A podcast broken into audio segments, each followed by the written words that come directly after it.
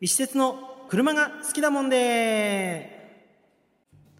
はい皆さんこんばんは石鉄です。さあ今日もやってまいりました。石鉄の車が好きだもんで。さあ今日も行きますよ、えー、今日のテーマはこちら。端取り指導。まずはほぼノーマルの BRZ でドリフトにチャレンジ。さあということで始まりました恥取り企画でございます。皆様こちらね楽しみにされてる方もいらっしゃるんではないでしょうか。えーと以前ねちょっとお話をさせていただきました。100万円から始められる初めてのドリフトということでねえー、恥取りという企画を始めさせていただきました、えー、以前ねちょっとあのお話に出させていただいた時には、えー、おそらく BRZ のねお話をさせていただいたと思います、えー、98万円ね総額の、えー、マニュアルの BRZ こちらをですね、えー、私の方が手に入れまして、えー、これをですねまずはねあのドリフトができるのかどうかっていうところをねやりながら徐々に徐々にチューニングをしていって、まあ、最終的にねこういう仕様にしたら乗りやすいですよとかかそういったことのことをね皆さんに提案できればなというふうに始めた企画でございます。さあそのね端取りの方本日初めてですねサーキットの方に行ってまいりました。えーと三重県にあります鈴鹿ツインサーキットの方に行ってきました。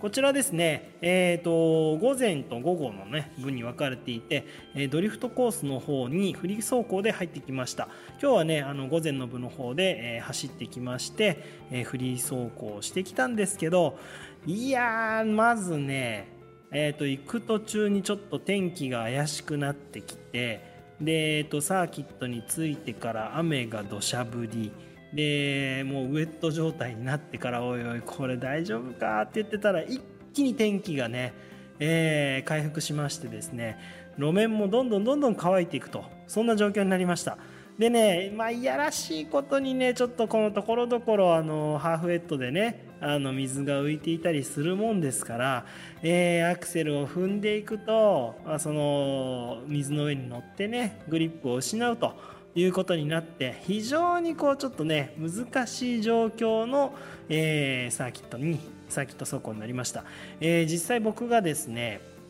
いつだろうな31歳ぐらいが最後かな。30か31歳ぐらいの時に、えー、ドリフトをやってましてそれが最後ですよ。でそこから今僕今年45になるので14年か15年ぐらい空いてねブランクが空いてでそれであのドリフトをまあ今回やろうということになったんですけど、まあ、これだけブランクが空くとさすがにできないんじゃないかなとかいろいろ思ってたんですね、まあ、普通にね、えーと、マニュアル車の運転とかね商品車も含めて、えー、常に運転はしているんですけれどもやはりドリフトとなるとですね、えー、リアタイヤを滑らしてフロントタイヤをカウンター当てながらですねアクセルでコントロールしその上ですねサイドブレーキを引くなどしていろんなあの手この手を使いながら車をマシンをコントロールすると。いう競技になりますので、えーとね、そんな簡単にいかないだろうなと。そしてね、まあ、僕がドリフトをあの真面目にというか真剣にやってたのが、えー、FD3S の RX7 とか、あと S14 のシルビア、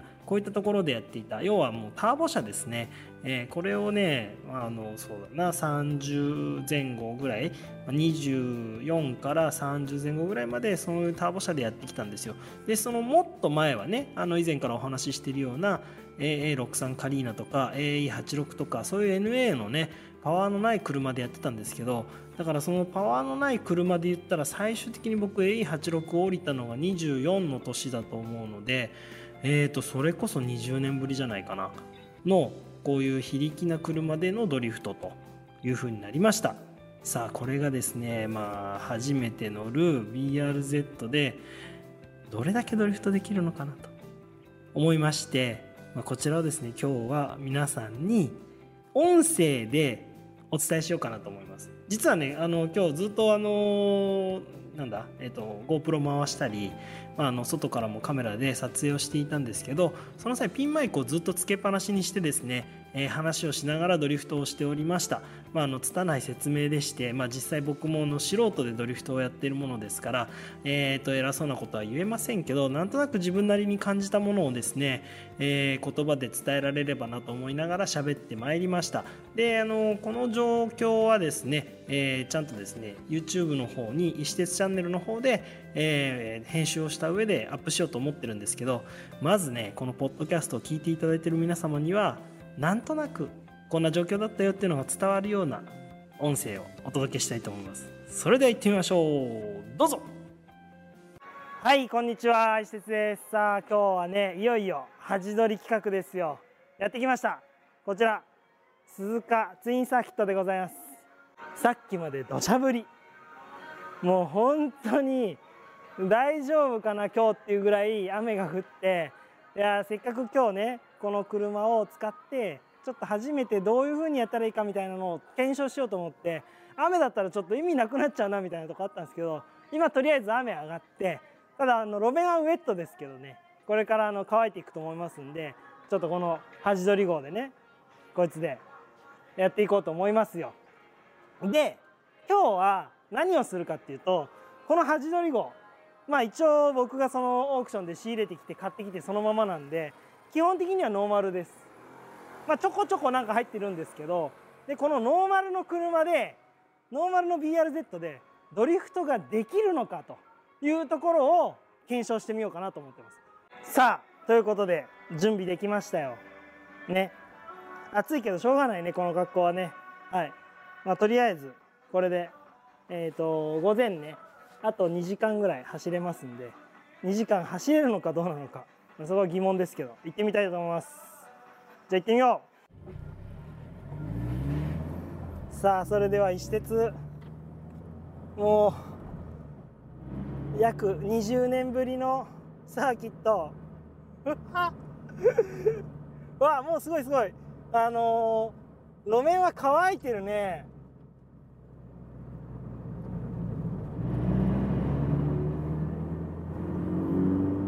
初めての鈴鹿ツイン。あでもなんだろうね。今まだ走ってねちょっとしか走ってないけど86で全然いけるぐらいのコースレイアウトな気がするよ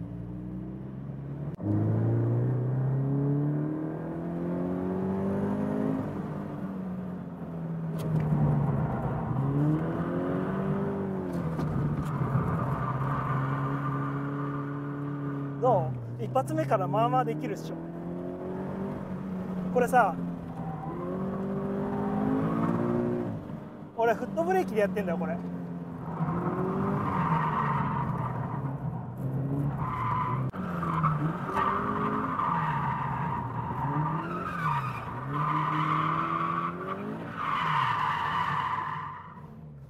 うん。最終がめちゃめちゃアンダーが出るでも全然いけるやんこれ。ノーマルで十分でしょ。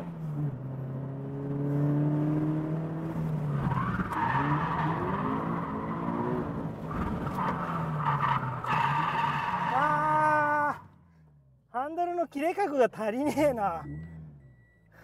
はい、ということでね、いかがでしたでしょうか。鈴鹿ツインサーキットで、えー、BRZ をね、ほぼノーマル状態でドリフトできるかどうかと。いうことで走らせてまいりました。まあ、結果的にはね、なんとかかんとかドリフトになりましたみたいな感じ。まあ、あの音声でなんとなく伝わってるかもしれないですけどうんとところどころあの、まあ、なんとか形になったなみたいなところはあったんですけどやっぱりねもう車の仕様がですねもう何て言うんだろうな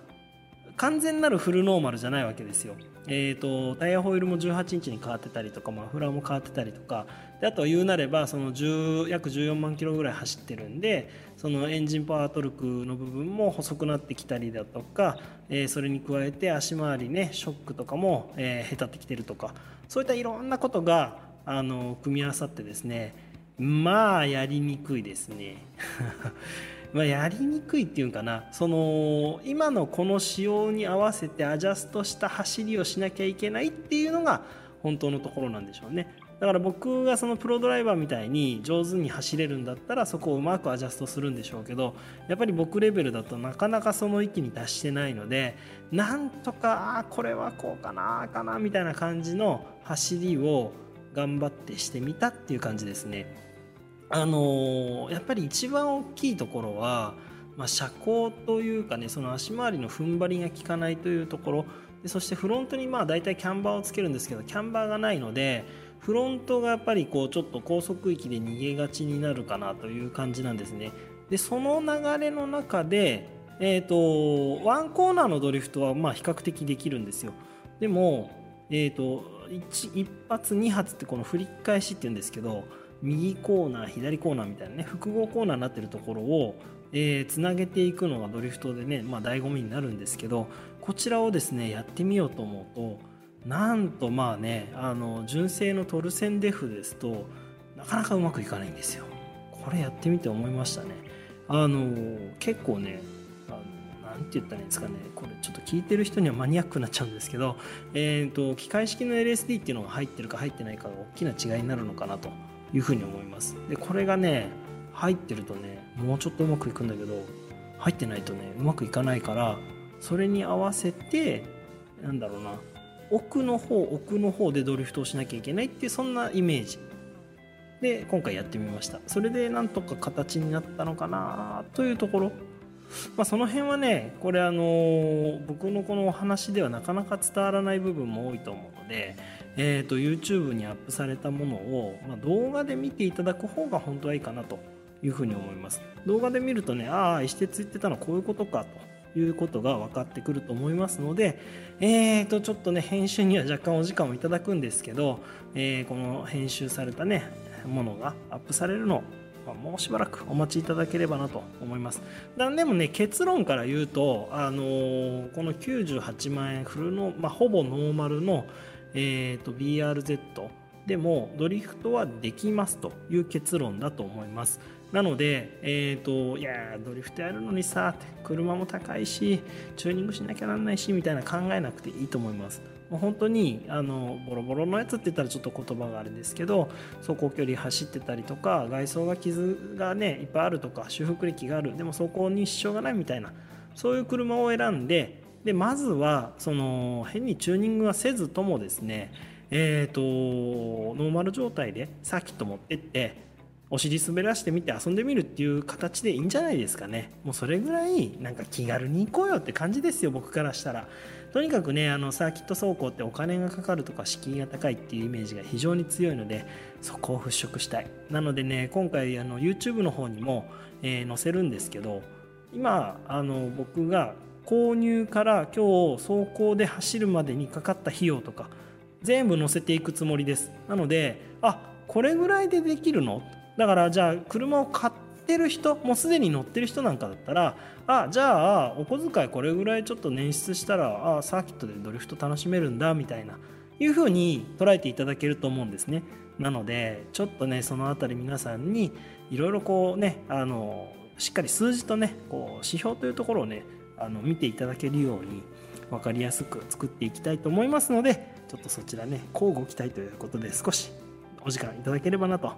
思います。さあ今回のね様子はねあのもちろん YouTube でもアップするんですけどすでにねあの Twitter の方にもアップしております、えー、僕のね石鉄の方のねアカウントからご覧いただければ、動画がちらっと出ておりますのでぜひこちらご覧になっていただければなと思います。Twitter で石井鉄とひらがなで検索してください。もちろんね、それを見ていただいたら、いいねとフォローお忘れなくよろしくお願いします。で、えっと、先ほどから申し上げているように、え YouTube 石鉄チャンネルの方で今後動画の方も配信していきますので、こちらのフォローも、えー、フォローじゃないな、えっ、と、チャンネル登録ですね、こちらもお忘れなくよろしくお願いします。まあ、これからね、どんどんどんどんこの恥通り企画、えー、皆様の方にお伝えしていきますので、えー、ポッドキャストでもね、えー、ここでしか聞けない恥取りのね、裏側も聞いていただければなと思いますので、ぜひお楽しみに。それでは今日は以上になります。またお会いしましょう。さよなら